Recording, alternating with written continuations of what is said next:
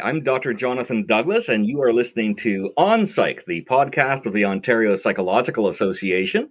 I am a clinical psychologist based in Barrie, Ontario, and I have I'm very kindly given this remarkable tool for communicating with so many people, and and and they give me remarkable freedom. And I'd like to acknowledge, by the way, that whatever I say here doesn't represent OPA. Those poor people have to suffer through what I say rather than agree with it. So, you know, I, I, just want to acknowledge that that wonderful freedom that they've they've given me to date. You know, and let's see if that continues to be warranted today as we talk with Dr. Richard Amaral, who has written a book, Psychology for Growth and a Balanced Life, The Promise Wheel which is actually I, I got that messed up. It's actually there, other around. It's the promise wheel, and then it's the it's the uh, it's the subtitle. But you get the gist. So, Richard, yes, so nice to see you. You too, Jonathan. First of all, tell me about your practice. Whereabouts are you based? Yeah, so um, I, I I work in I guess a couple places, and and since the pandemic and the world of virtual uh, therapy, I, I guess I've been working uh, from home a lot here in Whitby, Ontario, and I do have a small office down here. And um, but I also work with a, a, great group of colleagues in Markham at uh, Markham Psychologists and, and Associates, Psychiatrists and Associates. So um, those are the two main in-person places I go to here in Whitby and there in Markham. But again, you know, I've seen clients all over the province. Yes, that's the amazing thing about the uh, the world today, right? You know, yeah. we're, we're, doing so much virtual work, right? And it's really freed us in a lot of ways. Yeah, and it, it, it's just helped us to, you know, to reach out to so many more people who yeah. otherwise would not have access to some, you know, some therapy and, yes. and mental health services. Yeah, that's so true. That's I've got, you know, we've got a number of clients now you know, from up north. Yeah. Right. Which I think is is is so important because it was so underserved prior to the pandemic. That's right. Right. It was so hard to, you know, to get services up there. That's right. And now all you need is an internet connection or even a phone. Right. I, to be fair, the phones were always there. you could have been doing it by phone earlier. yeah, yeah. But I, I got a sense too that a lot of us really didn't see that as an option. Yes, that's for right. delivering or receiving services until you know, until the pandemic and until the world went online. But I've yes. had clients, you know, now that we're talking about, it, I've had clients that I've been working with off and on for a few years, uh, always in person, in person. And some of them have said, can we just talk on the phone? You know, yes. they actually enjoy the phone. They can, they don't have to worry about, worry about their appearance or, anything like that or how messy their, yes. uh, their office or, or private space might be. Um, yes. Yeah, just using the telephone. To be fair, I've never worried about how messy my, my office is, so that's okay. You know, but uh, that's it. It's good to just be relaxed. Absolutely, yeah. absolutely. I got to say, I was I was reflecting on how long I've known you. Yeah, and as I recall, you were at the table at an OPA conference, uh, and we God, this would have been like 2015 or something like that. Yeah, that sounds about right. And I remember the moment very well because that was the moment when one of the OPA board members came up behind me and tapped me on the shoulder and said, "Can we talk to you?" That sounds about right. And oh, it must have been or much earlier than that. It must have been like 2010 actually, because that was the moment they invited me to join the board. Right. And I remember I was sitting next to you at the moment that that happened. Right, right. and you I rem- witness to this transformational moment in my career. Uh, and I remember sitting beside you there. I'm glad. Yeah, thanks for uh, jogging my memory there. And I saw your name tag, and I, re- I remember thinking, Jonathan Douglas, this is the guy who writes all those great emails on the listserv. and I've, I've since abandoned the listserv almost entirely, and I'm yeah. directing my attentions now to Twitter. Yes, which I enjoy. I follow you. Ontario psychology is too small a community for my wisdom. You know, now I must get it out there. That's right. In 150 characters. That's right. That's right. Hmm. Absolutely. Bigger audience, smaller platform. You know? yes, indeed. Uh, yeah. So tell me about uh, tell me about the first of all the process of writing a book. That's got to be uh, yeah pretty pretty. I, I, think I saw saw you mention. I thought, oh, how ironic, right? In the acknowledgments, you said it took me ten years to find the yeah. time to do this. The guy who's yeah. writing a book on balanced life. yeah. it really was. It's um yeah, talking about yeah. It's um you know, and it's just sort of one. It's become a really uh, a hobby I enjoy, which is something we'll talk about. Yes. You know, as one of the areas, you know, like interests mm-hmm. and hobbies, which I think are important for a balanced life. But I guess probably since back in the day, like you know, working on my dissertation, you know, it was like it just took me such a long time, as yeah. you know, so many of our anyone who's done you know a PhD or a master's thesis for that matter, just a big you know research project. It just you spend so much time in your head, and it's like you want to write, you have the ideas in your head, and it um and and it just you know finding the discipline to put it down. But I remember having a conversation once you know, uh, with the professor in my PhD committee from the University of Calgary, Dr. Kevin Alderson, great guy.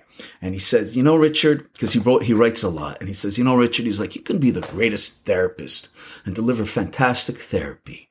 Um, and you'll be known in your little region, in your area, in your community. But the moment you write something, suddenly everyone in the world gets to hear you. Yeah. You know, and I, and I've always thought about that. And um and so you know it took 10 years because it's like you know this was always something at the corner of the desk type thing. Right. You know it's just got life and all these other responsibilities. And yeah. so sometimes i you know write a sentence and then i wouldn't touch it for a month. Right. you know or would write a paragraph and i'd touch it for six months. And and it was there and it just um i'd been thinking about a quote at that time and i think it was um, William William James was that one of the first psychologists? Do you know? I think his name was. Yes, that's right. Yeah. Yeah. And he said, There is nothing so fatiguing as an unfinished task. Yes. And I've always loved that quote. And so for years and years, this was an unfinished task. And I think yes. it was weighing me down. And then in 2019, I made a commitment. I'd been reading about writing and reading about habits for, for a few years. And then in 2019, I just made a commitment and I said, you know what? I'm just going to write every day, but for seven minutes. I can do seven minutes. And, um, and so I wrote seven minutes and I did that for about a month or even just two or three weeks. And I was like, I can do 10. Yeah. I can do 10. So I yeah. pushed it to 10.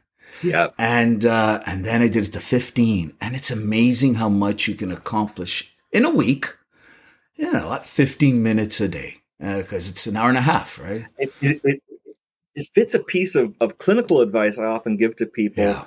when they're when they're dealing with uh, task initiation problems, right? Right.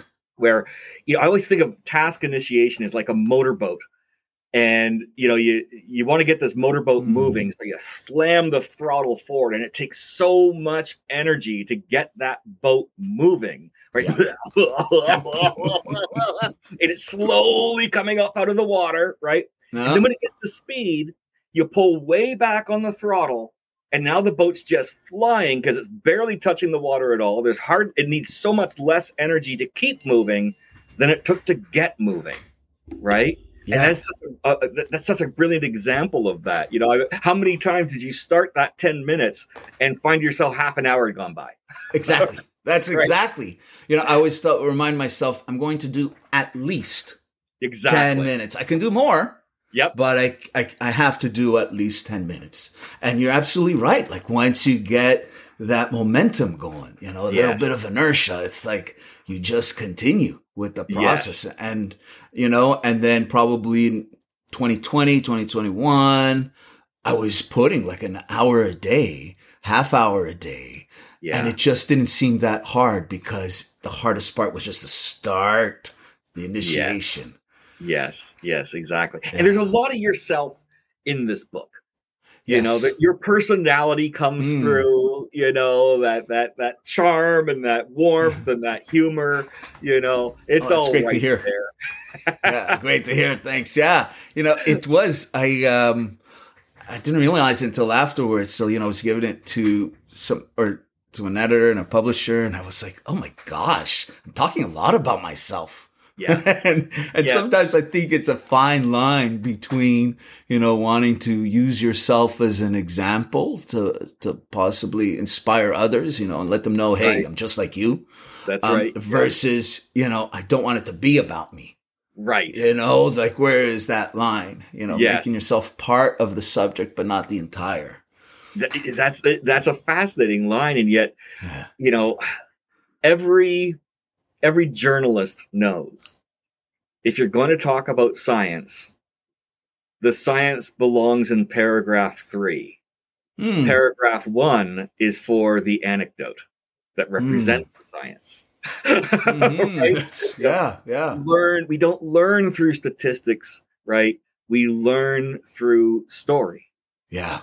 right and this is why of I course agree. you know so many people are convinced that you know vaccine injuries are this massive problem right because they hear a story of one Mm. right they and it certainly is not supported by the statistics which demonstrate they are vastly safer right uh, but you know a billion doses you know administered safely is a lot less powerful than my cousin suffered That's right. That's right. Yeah. No, yeah, and, and uh, yeah, you um just and tying that just to sort of my clinical work and specifically, you know, doing things like cognitive behavior therapy and just focusing even just on cognitive therapy. You know, we're using a little more logic and reason Mhm. to to help change uh, behavior. Yeah, I use that that kind of reasoning a lot on myself because you know the story of your aunt Martha, you know, and what she experienced just seems to carry so much more weight than the million people who had no problems reported. You know, and uh, and so you got to use a little bit of logic, use your mind a little bit to make those decisions. we evolved Yeah. to learn from story yeah, right we evolved you know hey i was i was over over the hill last week and you know the wildebeest were running you know maybe it's a good idea to go there tomorrow right that's story right that's not statistics right yeah. And that's that's the initiation of how we transfer knowledge you know as a species is by Yeah. the story Yeah, no, and um, just to follow up with with what you're just saying, um, when I was working in the First Nations community, some of the First Nations communities out in Alberta, um, and work with some of the elders who are, you know, the, the carriers of knowledge yes and who would share their stories with me.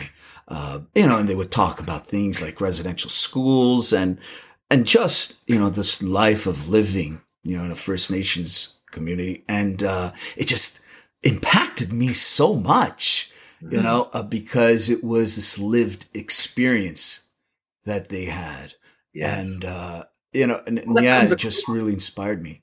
absolutely of course the, the medicine wheel Right. is core metaphor in Yeah. in your book here. So so tell me That's about right. that. Yeah. So, um, so just to backtrack with that was um, when I entered grad school, my master's program in, in the, doing a, in, a, in addictions counseling. I remember uh, I'd learned about the integrative model.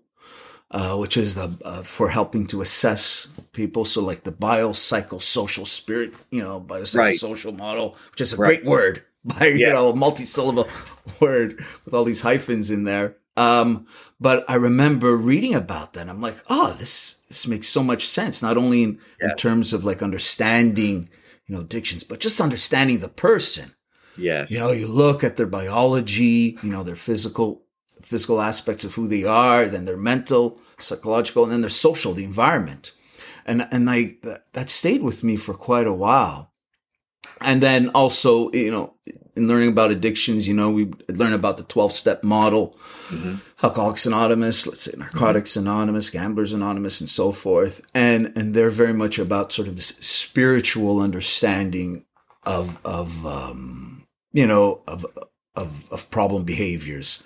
And so I looked at it now as the biopsychosocial spiritual model. So that stayed with me in my work.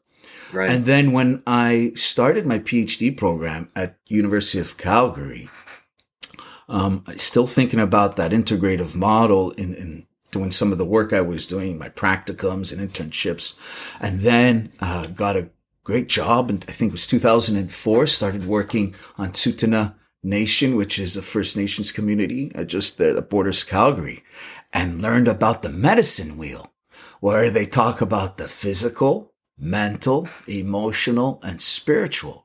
And I was thinking to myself, oh my gosh, I learned this in school. Yes. But you guys have been talking about it for thousands of years. Thousands it's been the years. core of of their teaching. And Yes. um, Yeah. yeah. And you know, when I was working in a clinic there that was, um, you know, funded by Health Canada and First Nations Inuit Health, um, you never really, in their, in hearing with their language, they didn't ever really talk about the word health. They Yeah. would always talk about the word balance. Mm, Because someone who is healthy is someone who is balanced. yes. In other words, they are someone who was addressing their physical health, they were addressing their mental health, their emotional health, and their spiritual health. Yes. And I just love that, uh, you know, just in terms of viewing, you know, what a healthy person is just from that yes. uh, that model. So I just combined the two. I sat with it, reflected on it, and then um, and that always stayed with me. And then just doing some more work and, and just more reflection and more reading, I realized, you know what? I think we can expand this model a little more. Mhm. So to include just a few more domains, a few more areas uh, to give a person like direction on what it is that they can uh, pay attention to to have a more balanced life. But going back to what you said is that absolutely at the core, the origins, you know, is that medicine wheel helped me a lot with my thinking. Absolutely. Absolutely. I remember the, the, I mean, the first time I came across the medicine wheel, I remember I was at a training uh, at what is now uh, Toronto Metropolitan University, Hmm. which is ironic because at the time it was not. right. Very much not Toronto Metropolitan University. Right. Still right.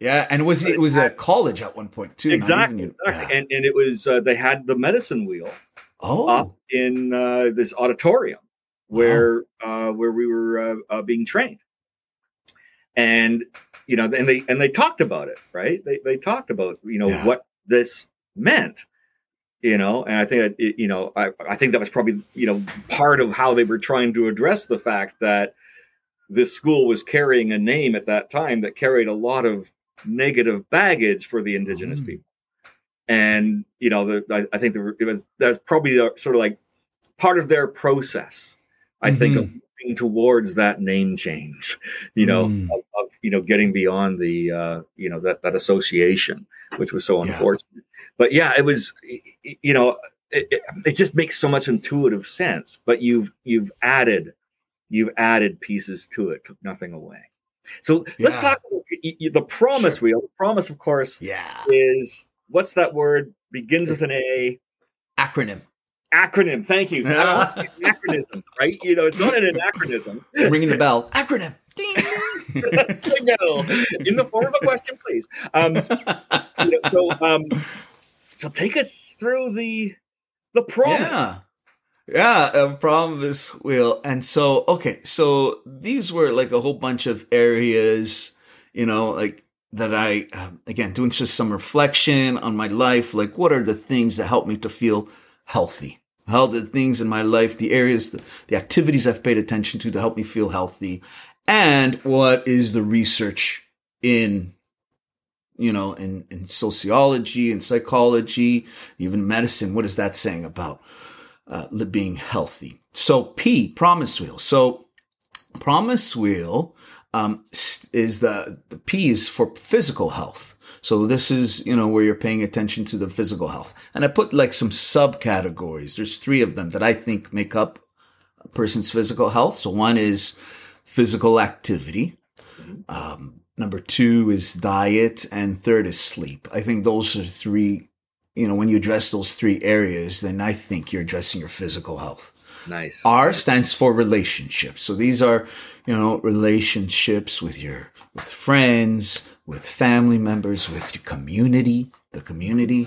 And um, after writing, I want to add, I didn't get a chance to add it at the time, but after I'd released the book, we got ourselves a, a puppy, a dog, Oh. Zuma.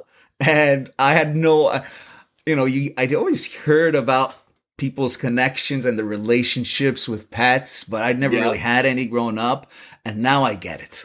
Yeah. Now I get Yeah. the power of that relationship. So if I were to, you know, edit this book and add something there, I think a person's relationship with, with animals, you know, with other living things, uh, Yeah. I think helps to address the letter R in promise. Yes. O is for occupation, so it's the work you do. M is for mind.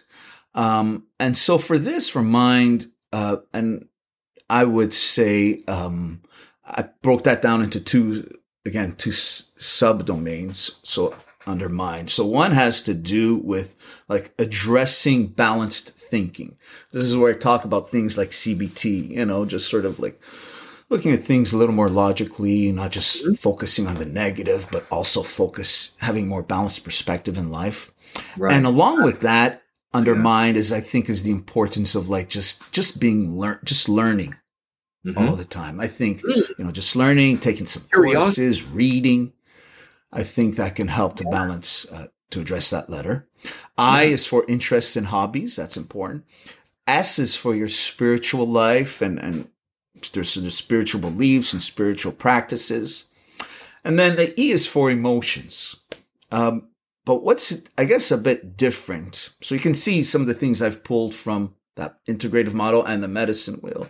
Yes. But what's different about the way I've conceptualized it in my head um, is I think our emotions are a product of addressing the P R O M I S. So Yeah. when you address those other areas of your life, then I think you the emotions at the center of the wheel. So I use an illustration of a bicycle wheel. Mhm. And the hub of that bicycle wheel is the emotional center. So I think when you address these other domains, then I think emotionally you'll feel really balanced and really and it, it, it's it's an interactive thing too, isn't it? Because right. when we are emotionally balanced, right, that actually makes everything else easier to maintain. So it's it's not just a one way interaction, right? It's not That's a good point. on all these things. Yeah. It's all these things are simultaneously dependent on emotion. That's a good point. Yeah, I think when you know when you're feeling good and let's you know using some emotions out there, I guess maybe content in life and you're feeling peaceful, uh, you know, you're feeling calm and you just, you know feeling a bit balanced, then it's it becomes a little easier to ident- you know to spend time on our hobbies, to spend time on our physical health, to, to spend time in in the relationships with the people we care about. So yeah, it Yeah. is interactive. It is two way. Yeah, yeah. I, I often think you know, like the CBT model, which you know Mm. sort of focuses. You know, you're going to use your thinking to change how you feel, right? And it it, Yeah. it presents the model as you know your thoughts create your emotions, and Yeah. I think there's a practical element there, which is very sensible to me, which is it's a lot easier to change the way you're thinking than it is to change the way you're feeling. Right? You, know, I mean, just That's say, right. stop feeling that. You're not doing anybody a lot of good. Right? But the Uh, reality is, of course, is that how we e- emote, how we're feeling, has a huge impact on how we think. Mhm. Right? It's just thinking is an easier way into the hub, right? The, the Mhm. emotion may be at the center, right? And it may be, you know, supporting every other spoke, but it's almost like you have to get at it through these other spokes first. They're just a little bit Yeah. easier to address. yeah, Right? that, that- that's a good point. And and just to bring it, you know, just the therapy, the counseling piece into this is, yeah, that CBT model. You know, I thought of it a lot because you know some of the questions. So when I'm doing a little education with people, and I'll do let's say a triangle. You know, sometimes I'll do the rectangle, which is the CBT, but for the for our discussion here, let's just use the triangle. So you got the thoughts at the top, and whenever I I, I do it, is I put the thoughts at the top. Um, the bottom right is emotions, and the bottom left is behaviors or actions. And uh, so, like BET is the acronym I sometimes use, BET or TEAS. And um, and so people, and I'll explain to them. I say, listen, if you're feeling sad, if you're feeling nervous, um, here are some of the things you can do. And clients will often ask, what should I? What do you think is easier to address? my thinking or my behaviors or my emotions? Mm-hmm. And that's a great question. And I think it has a lot to do with the therapist and, and sort of with this, you know, the area or the, the approach and the orientation they have. Because I think, um, and I have little knowledge of it, but I think the emotion, emotion focused therapy, it just mm-hmm. targets that first. Yeah. But for myself, I find let's just, you know, starting with your thinking or your behaviors. Let's get you to mm-hmm. do something or let's get you to think and look at the world a little differently. And then we'll change the emotions. And that's sort of influenced why I put emotions at the hub was yeah. because I think we can look at emotions as this product. But going to back what you said, Jonathan, it's it's two way. Yeah, like, as you're saying, like you know, emotional, emotionally focused therapy, right? Is it's basically we're, we're always after emotional change, mm. but the way we get there so often is by getting to the heart of what is going on emotionally and learning how to sit with it, learning how to communicate it, mm. and having it heard and validated. And that automatically brings change. There's a little bit we could do to, to change emotion. You know, if I'm having a bad day, I know that what I should do personally is watch some Monty Python, put on Laurel and Hardy, right? If I'm feeling down, I cannot feel down while I'm listening to the Beatles, right? Yeah. Those those two experiences are completely incompatible for me, right? If I want to be depressed, I can listen to the Smiths, but if I want to be happy, I've got the Beatles, yeah. right? And you know, so there is stuff we can do to manipulate, I guess, emotion in that way sometimes. Um, but really, emotion transforms when we learn to sit with it and not try to mm-hmm. flee it right? And you know I, I um you know watching um that mr rogers movie with tom hanks uh, uh a beautiful day a beautiful day in the neighborhood right? What the magic of mr rogers was was essentially that rogerian practice of sitting with emotion and letting it be okay. And that was mm. the core of everything that he did, right? And it's you know, uh, and that I think is so fascinating because yes, I think it's so true. It's easier in a sense to transform if you're on your own, right? It's easier to transform through um, changing how I'm behaving, changing how I'm thinking, right? But there's something powerful in that community in relationship there's the r right emotion yeah. evolves in community right mm-hmm. emotion evolves to be heard shared and validated and that seems to be mm-hmm. something which is profound you know in, in, how we manage our emotions yeah yeah and i want to sort of just touch upon what you just said about just that sitting with it mm-hmm. you know and just being with it um yeah, you know when I when I wrote uh, was working on the chapter of um, of both S the, the spiritual chapter and the E the emotions chapter. You know, I talked about that. You know, um, just like when you go, for example, and you're feeling down or you got just so many emotions happening and you're not sure what to do and you're just sort of sitting sitting there. But let's say you're sitting there with your with your feelings and, and everything that's happening internally but you're sitting in front of you know a body of water on a park bench mm-hmm. you know or on the ground. You know then it becomes a very like a spiritual experience. Yeah. You're calm you're grounded you're at peace and and that absolutely just that sitting and that being in, in silence and stillness can absolutely transform your emotional state. Yeah. So yeah there is and you know one of the things i um one of the things i talk about in the last chapter of the book is um is that it's just the support importance of just awareness. Mm-hmm. being self-aware where it's like you know you just stop you know, sort of thinking, hitting the pause button. Just hit the pause button on your MP3 player. Just hit the yeah. pause button on the movie and just wait for about 15 seconds or so and just notice stuff. Notice what's happening internally, what's happening on the external. Um, it can, yeah, it just does so much to, um, to improve the way you're feeling emotionally. Absolutely. Absolutely. You know, I think so much of uh, psychopathology, mm. Some of the, the problem behaviors that we develop, you know, we, th- we tend to think of them as emotional problems, right? But they are hmm. actually mm. problems of trying desperately not to have emotions, right? So, you know, we, mm. we drink heavily in order to numb ourselves out right? Yeah. We use anger to defend against vulnerability.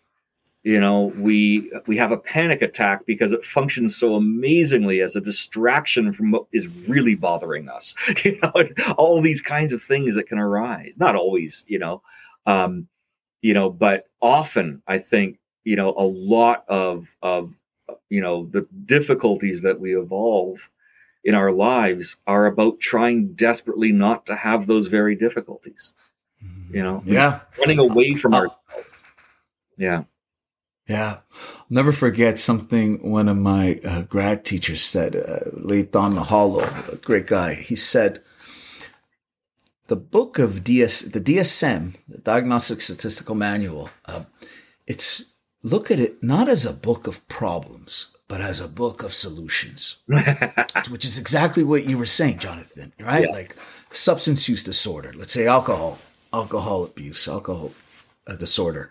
Um, the person is drinking to help cope with what's yeah. happening emotionally. Yeah. Panic disorder. Absolutely. The person is, there's so much happening in their world, in their life, and they just exhibit or they manifest all this, this panic and these heart palpitations yes. and this sense of doom, depression, right? And then other people where so much is happening, they'll just retreat, withdraw, disconnect. Yeah. So it really is when you frame it like that. Yeah, that it's, it's just a person trying to cope. This is how they've they can cope with those emotions. Yes. Yes, absolutely. And you can you can look at that, you know, you know, across the board, right? You know, even something like autism, right? Incapacity mm. to, to, handle overstimulation, right? So how do we right. you know, what are the symptoms and problems that emerge from being overstimulated? You know, and and you know, yeah, it's it's really it's a fascinating, fascinating way of framing things. Yeah, yeah, yeah. I, I sometimes think about that word, you know, and think about autism. It's uh, but just the neural divergence Yeah. Oh, that's sort of one of the words that I come into, I guess, our lexicon and uh, uh, of dealing with, you know, mental health and uh, but that neurodivergence, neuro, yeah, it's just like, you're right. Like everyone's brain is a little different. Yes. And what can I learn from people who, you know, what are they telling me? Those whose brains are wired a little differently than mine. What are their behaviors telling me? One of the things I studied for a little while yeah. was incompatible with how busy I got to keep doing it, but I started to study neurofeedback, mm. which is uh, biofeedback on on brainwaves. You know, you hook it up to a computer, and now you can see what's going on with your brainwaves in real time, yeah. and you can learn to transform the level of activity in different areas of the brain. Fascinating stuff. And I learned, you know, it was number one, it was powerful, right? You know, and yeah. you could overshoot the mark and create some side effects and you know this kind of a thing. But it's like it's so powerful, you know, and I also came to realize I think that we're all doing our best with the brains that we currently have. Hmm. You know, and it's a it's an amazing mm. frame things. You know, it's very humanistic, right? That we're we're all doing our best to manage whatever problems we have in our world, given the brains we currently have and how they currently function. You know, yeah. And there are multiple ways to bring about that transformation. You know, it's not just through medication. It's not just through, you know. Um, no, absolutely right. It's it can be conversation. It can be through connection, right? It can be through meditation. Hey, on psych listeners, Katie here from Jane. I wanted to take a few seconds to say you're doing incredible work. Whether you're a receptionist, office manager, practitioner, or all of the above, we see your commitment to your clients. Jane was built to help you transform that commitment into a thriving business, all while making your day to day easier. You can head to jane.app forward slash mental health to read more and see if we can be a good fit for your practice. I um am working on my blog post this week, which by the way, people can sign up by going to my website, www.psychologyforgrowth.com. And every week I try to release a blog post. And, and the blog post I've been thinking of this week uh, that I've started working on um, is related to this thing of the biofeedback. And I'm glad you mentioned that example. But I was just doing some reading the other day and it came across this researcher, Lauren Carstensen, Dr. Lauren Carstensen. I think she's out of Stanford. Yes. She's looked at um, uh, the way young people in one group, young people versus old people. And I think old people is 65 to 80 and young is like 18 to 25.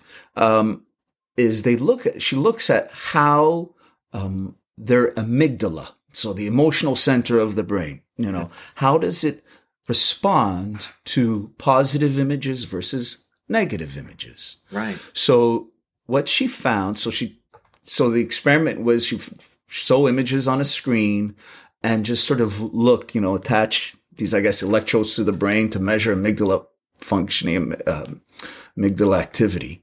And what she found was that when both positive and negative images appeared on the screen, young people, their amygdala was really, really active. Mm-hmm.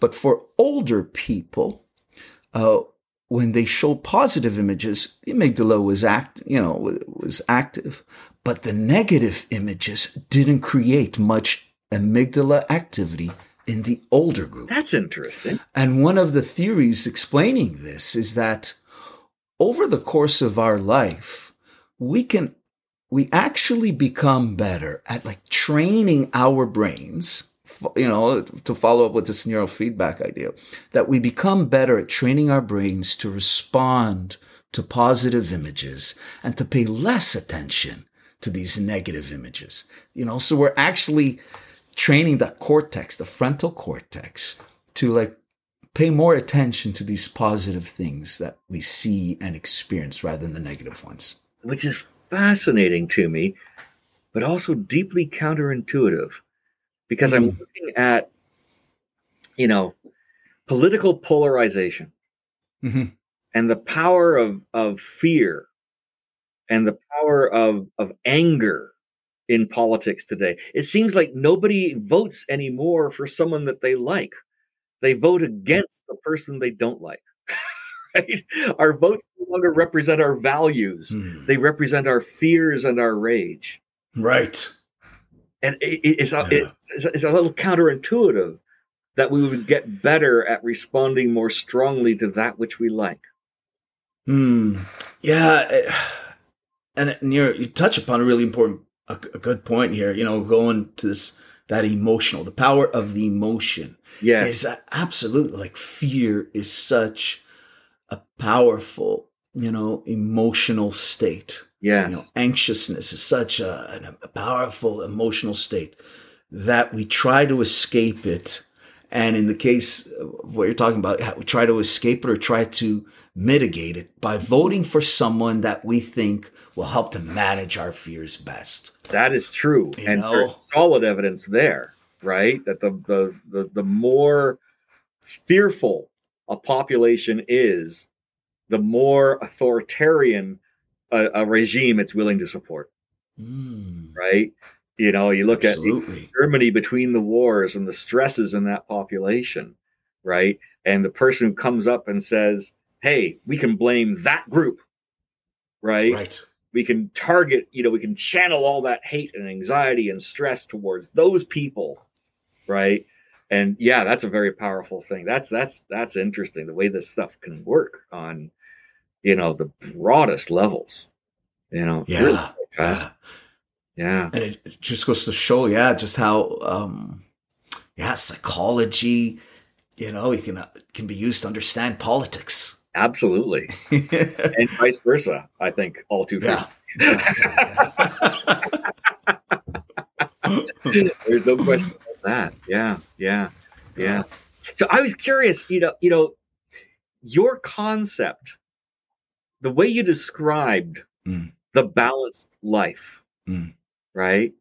yeah. You know, can, can you take Mm. me through that? I don't know if you have it handy there, you know, but uh, Yeah, yeah. So actually, I was just looking at it. Yeah, just so uh, the definition. Um, I'll just sort of break it apart a bit. out there 'cause I thought it was such a fantastic definition. You know, I really did. Okay, so yeah, my my paragraph here. So I apologize all the listeners here, but I'm just going to read from the book. But um, on my definition of of being in a state of balance or having a balanced life is that it is a subjective state of well-being. This state of well-being is experienced as pleasant emotions in your emotional core on a consistent basis. Your emotions are the product of synchronization across the multiple domains of your life. The domains that need to be in sync are your physical health, relationships, occupation, mind, interests and hobbies, and spiritual health. A balanced life is dynamic. It's never static. So that is, you know, Poetry. That's what that is. It's poetry to me. That, that's absolutely beautiful. thank you. Yes, I thought that was really, really spectacular. Thank you. Uh, and you know, one of the reasons why I came up with my definition was because it was hard to find one in the literature. When you, this was another interesting thing for Oh, me. you need balance. That's right. It's yeah, yeah. And so when they think say balance, we often think of work life balance, like because traditionally that's sort of the phrase we think about. There's work, and then there's everything else. Yes. And uh, and and people in the literature of sociology and and uh, and psychology were saying like there's really no one standard agreed upon definition of what balance is. People would just sort of intuitively think of it as like, you know, I got my work life and then I got my, my personal life. Yeah. And if I'm, you know, if I'm feeling okay, if I'm not overexerting myself in other one, either one of those areas, then, um, or those two lives, either one of those two lives, then I must be balanced. And so I realized, ah, you know, this definition, you know, how can I break it apart? And specifically, like the word life and work life balance, you know, it's like, it's got to be, what is that? Yeah. And, you know, and It's interesting, isn't it, that the work life balance sort of implies that life and work are incompatible. yeah, that's, that's a good point. Good point. yeah, that's a great point. And as one of my one of my uh, clients once pointed out to me, uh, is like when we were talking about this, she said, "And isn't it interesting that we refer to it as work life balance rather than life work, Work. so Yeah. that the term work comes first." Yes. And I thought that was a great point. And uh, and she is a client from a different culture, and I say that because um, I think our understanding of balance is influenced by the culture we grow up in. Oh, is And it? there are cultures in the world where it's like work is just a tiny bit of life, That's right. and and so they would define it differently as well. Oh, oh, absolutely. But um, Absolutely. I mean, I'm I'm I'm I'm Yeah. all over this these days, you know, in terms of the you know, looking at the pandemic yeah, and looking at how, you know, early on we approached the pandemic as a public health problem. You know, how are we going to make sure that, you know, people are safe? And then we approached it as an economic problem. How are we going to Mm. get people back into the workplace, back into the shopping malls, back into the restaurants, right? It's much more being approached today as an economic problem than as a public health problem. And that's Yeah. because it's so deeply entrenched in our culture is the economy is ultimately everything. Right? It's, you know, we are in a Yeah. capitalist culture and, you know, we talk about work life balance. It's, you know, as a concept that dates back to the industrial revolution where you know you lived at the factory in a factory town, Yeah. right? And you had you know 12 hours to spend at home and 12 hours to spend at work. right? Yeah. And, and all your money was you know you, you got company money to spend at the company store at the company prices you know the company was going to own you essentially without calling it slavery it was very close to that in terms of its economic relationship to the worker. And you know we evolved beyond that right you know slowly over time. But you know we still have you know work comes first in the work life Yeah. right? It really does. Yeah. you know a lot of the measures that we use are economic measures. How do we defend you know providing uh psychological treatment. Well we say well look look at the payoff right? Here's the pay it's not happier people right? It's productivity right? Yeah. it's you know if, if your workers are happier they're more productive right? We always have to sort of bring it back to the economic reality. You spend one dollar on psychology you get five dollars back. It's a fantastic deal right? But we're still having to bring it back down to dollars we, we certainly are not a place where we're saying you you spend one dollar on psychology and you produce happier more spiritually centered people hmm and then they go well what about that dollar Why can't we make it 75 cents? exactly exactly yeah, yeah. You know, actually, I, I mentioned it briefly in, in the, the chapter of the letter O in Promise for Occupation. yes Yeah, which, um, you know, and I talk about in the context of how EAPs, you know, e- employee assistance programs or employee family assistance Yes. programs, EFAPs, which I think was great that they are created because, but the bottom line is, I think perhaps one of the motivations for creating these these EAPs was it's they realized if our workers are mentally okay, if they're feeling balanced, if they're feeling psychologically healthy, they're going to be better workers. And I've seen situations where, you know, a, a worker might be psychologically injured in the workplace through a trauma. Yeah. And rather than encouraged to make a, uh, a workers' compensation claim, they're encouraged to go to the EAP. The Mhm. EAP, they're going to be seeing someone who cannot diagnose. By definition, they cannot open up a workers' compensation claim because you have to be able to establish the diagnosis first. If no one's saying it's PTSD, it's not PTSD yet, right? Right. And so, you know, there's an economic, you know, feature there sometimes, right? Where people say, "Oh, just go go get some help there," you know. And yeah, absolutely. There's you know these economic pressures. You know, the unfortunately the EAPs are they are they're 100 percent as you say so important, Yeah. but their their definition always boils down to who's benefiting, right? And it's going to be whoever ever it happens to be paying. yeah. Right? Yeah. That's what it always comes down to. And that, and that, that, that- I mean, good or bad. I mean, I, you know, I don't mean to sound so, you know, so, uh, uh, so dark about that. I mean, because I think capitalism actually has a lot of tremendous uh, aspects to it as well.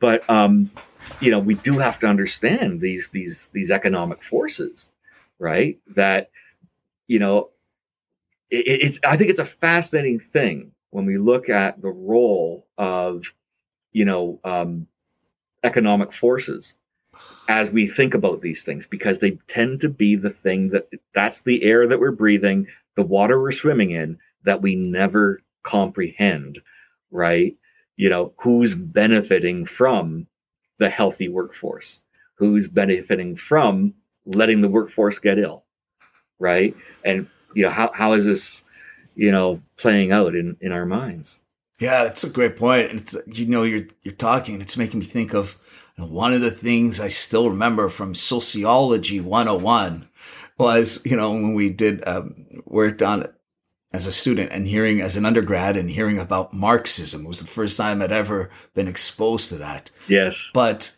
you know that guy had it. You know Karl Marx like he's he had it bang on in so many respects. You know just the, the, the power of of capitalism or money. Yeah. Right? Like suicide rates go up when the economy drops. Yes. When people lose their jobs, they're at risk for mental health conditions. They get depressed. Yes. They become more detached.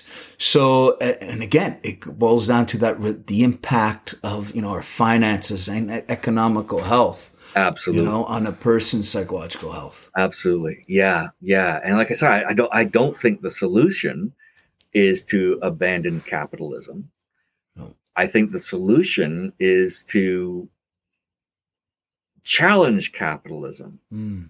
right? To to be more compassionate, to be more um, in its own in it, to its own ultimate benefit, because it's the only thing that capitalism ever does. it's to its own ultimate benefit, right? You know, but you know, it it, it you know, I, I really do believe that, you know, I remember growing up, I, I, you know, my father would have the news on and the business yeah. news would come on. I'd be like the most boring stuff in the world. It's like, oh my gosh, it's so dull to hear about stagflation because this is the 70s, right? You know, gas prices are going up. I'm like, who cares? Right. As an adult, I go, oh my God, I can feel the economy. you know, it's like visceral. you know, you can feel is it healthy? Is it unhealthy? Is it, you know, it's incredible. It's incredible. Yeah, no, that's a great point. Yeah. Um, you know, and it, yeah, I was thinking of that tooth Talking was just making me think of uh, that 2008 crisis, mm-hmm. the financial crisis, you know, on Wall Street and how it affected. Fortunately, I don't think it, I get the impression, um, and others, other listeners might disagree, but it didn't feel like it affected Canada as much. Right right as right. south yeah. of the border. Yeah. But you know at that time i remember yeah hearing the stories of like you know mom and dad lost their job and now they're home and they're sad and they're depressed. And there is this like what about my future? There's these concerns about the future which is leading more to anxious thinking and anxious feeling of anxiety. Um, but yeah it's all tied up to to health. And um t- t- tied into our economic health, financial health. And, you know, when I was writing the book, to, just to connect, you're making me think here about, you know, why I think a balanced life is an important one. And in, in the start of the, the book, I, I try to justify why it's important to be balanced. And one of the reasons I give is that when you are feeling balanced, you actually become a better employee as yep. we were just talking about. Yes. But the research, that was another interesting thing I, I found was, you know, they were look, they did studies where, um, you know, just survey studies where you're asking the individual, like, what do you do after work? What are some of the hobbies? What, you know, do you go home to a family versus are you going home to an empty apartment? And, and sure enough, individuals who had these, you know, I'm going swimming or I'm doing a quilting club or I got to take my kids to hockey practice. But when they had all this, a sense of purpose outside of work, it actually improved their, you know, their, their work performance. Yes. Because, you know, they realized that, hey, I got more to my, to my life than just this job. And, um, versus although when we spent excessive amounts of time on our work and therefore become imbalanced, then these other areas of our life start to suffer as well. That's right. That's right. So, so, you're absolutely right in that. Um, yeah, when you when you just focus on on your life outside of work, it'll actually and improve your performance at work. This the thing to me, right? Mm-hmm. The problem isn't capitalism. The mm-hmm. problem is short-sighted capitalism. Mm. Right? The problem is what's happening in the next quarter capitalism. Right? Yeah. And not looking at the long term, you know, implications of, of, of what we do, you know, uh, for the economy. Right. I think that, I think that's a problem which exists in so many different ways. Right. Um, you know you look at you know you know manufacturing going offshore and this kind of a thing which just sort of assumes everything's going to stay the same you know yeah. you know geopolitically right you know and, and everything and then suddenly a crisis comes along and it's like oh we haven't got manufacturing anymore you know it's you know we're always sort of you know chasing these world events but you know yeah uh, the impact of the economy you know, I think is a is a real uh, fascinating one on psychology. You know, and and and vice versa. And vice versa. Right? Yeah, you know, it, I've always amazes me. for years, right? You know, yeah, yeah, yeah. You know, Yeah. uh, Yeah. I've never taken an economics course, um, but one of the you know one of the messages that people I hear from economists or other people who've taken courses in economics is that it's all about psychology, yes, right? And it's always fascinating for me to to to, to think about that. It That, really yeah, is. You know, it really is. You know, stock drops because people are worried exactly. right? There's this emotion of worry, and suddenly it affects the outlook of this company. That's right. Or people get irrationally optimistic. Irrational, that's right. Right? Distorted thinking. Yeah. And suddenly, Oh, Bitcoin. Oh, boy, nothing can ever go wrong with Bitcoin. It's just going to keep going up forever. You know, even though we know that that's not how Ponzi schemes work. yeah. right? A totally unfettered capitalist market. What could possibly go wrong? yeah, yeah, yeah. yeah. I, I wrote uh, I wrote a blog post a few weeks ago on the topic of financial grief. Mhm. and it was something that um, a client brought it up to me because he had um, he had heard about it in, in a in a hospital stay.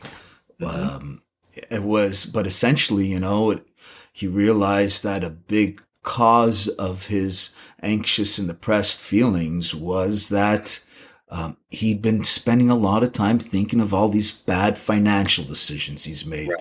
You know, and now he's at a point in his life you know, where again, you know, we get the narrative of this is what you do when you've retired. You know, Yes. you go on these trips, you travel, Yeah. you know, and and well, what if uh, you invested in Bitcoin, your life savings, you know, you invested in FTX, and suddenly you got it. It- it- it's all gone. Yeah. You know, what if you invested with Bernie Madoff? That's right. Now you're 75 and you got to find a job because your savings have disappeared. Yeah. And you're reflecting, like, how did I get to this point? Well, it's because of these economics, right? These financial decisions, decision I made and how I, what I invested in. And it's, you know, the term is financial grief because there's a lot of grieving involved. Absolutely. You know, you, you feel depressed, you're feeling remorseful, regretful Yes. Of, Yeah. of the decisions you made. Can we have can we have a balanced life in poverty? Mm, absolutely. I think so. You know, when you were, I, I think you can because, um, I've seen it just in, in, in some of my visits to cultures where they're a little more, where they're more impoverished and they seem to be happy. They have such a great attitude Yes. you know and um and i've often heard you know from from elders from some elderly people was like oh life was so much easier when we were just poor we were poor and happy Yes. and but there's a lot of truth to that Yeah. because uh you know you sometimes you can learn to live um, you know when you got your relationships you know when you have people that you feel connected with um, you know when you feel like you wake up and you got a purpose when you know you have a, some strong spiritual beliefs that can make you feel more hopeful in your life Yes. um, you know, and yeah, you know, you might be living below the poverty line, but you're feeling okay. Yeah. Absolutely. That makes total sense to me. It's, it's almost like this is the light and the wave. You know, the, the the light is a particle and light is a wave, Hmm. right? And it, it seems to me like there's this this aspect of the duality of understanding these things. You know that I think you know psychology can be faulted for focusing too much on the individual, right, and ignoring oppressive systems that hold you know uh you know people down right? You know you know and if you know you can imagine if we say oh well the problem with you know um you know people who are poor is they need to get Richard Amarell's book. Cheer up. That's right. you know, you don't need ODSP. You need to change your spirit. You know, Yeah. obviously there's there's there's problems with that, um, and yet there's truth in what you say, Mm. right? Because you can compensate in one area of your life with another. You know, if you can live a meaningful life, you don't necessarily need a lot of things right? And a lot of us are striving right. after things because we lack meaning, Mm. right? Because affluenza is, you know, almost as bad as poverty in some ways psychologically. You know? Yeah, no, that, that's a great point. Um, yeah, you you know that it doesn't, you know, the way you feel like, and this is why uh, you know the first sentence of my definition is that balance is a subjective state of well-being. So I can't tell you whether Yeah. or not you're balanced or imbalanced. Exactly. Only you can tell me whether or not you're feeling imbalanced because you know we've yeah you've spoken with wealthy individuals who feel really imbalanced That's right. Right they've got you know they're making great incomes they got great savings account but they have no friends Yeah. or they got no hobbies you know they they wake up and they don't feel like they have a purpose Yeah. versus you know talk to that individual who is they make just enough they make enough but every day you know they're volunteering at this place or you know they have a job where they they feel really good um one of the stories I, I i talk about in my book was about you know a client who had retired so she had a great pension so financially she was okay but she came to see me because she was uh, she was dealing with depression. Her doctor had referred her, and and you know, as part of her story, she was telling me about when I asked her when did you notice a mood change. She said when I retired. hmm You know, she goes because every morning, Richard, when I would go to my job, we'd have a coffee break at ten fifteen in the morning. And me and my colleagues would go down the escalator and we'd eat in a, we'd have our coffee in the food court and we would talk to our, we would talk about our spouses. We talk about our kids. We talked about what we did on the weekend. You know, we, I had these relationships. I had a sense of connection. And the moment I left my job, it disappeared. Yeah. You know, so but financially, she's good. She's got a, Yep. like I said, a solid pension plan. Yeah. Mortgage is paid off. Doesn't have to, but you know that kind of sense of connection, you know, was making the loss of connection was making her feel imbalanced. You know, Yeah. she felt like she didn't have a purpose, and that affected her mood. So, yeah, I don't, I, I as powerful as you know of, of finances and economics can be on our mental health, it's not the only factor. Well, this is a whole, the whole point of your book, isn't it? Right. Right. That's right. Yeah, there's thing. other domains. Exactly. No matter what domain you pick on, you will find another.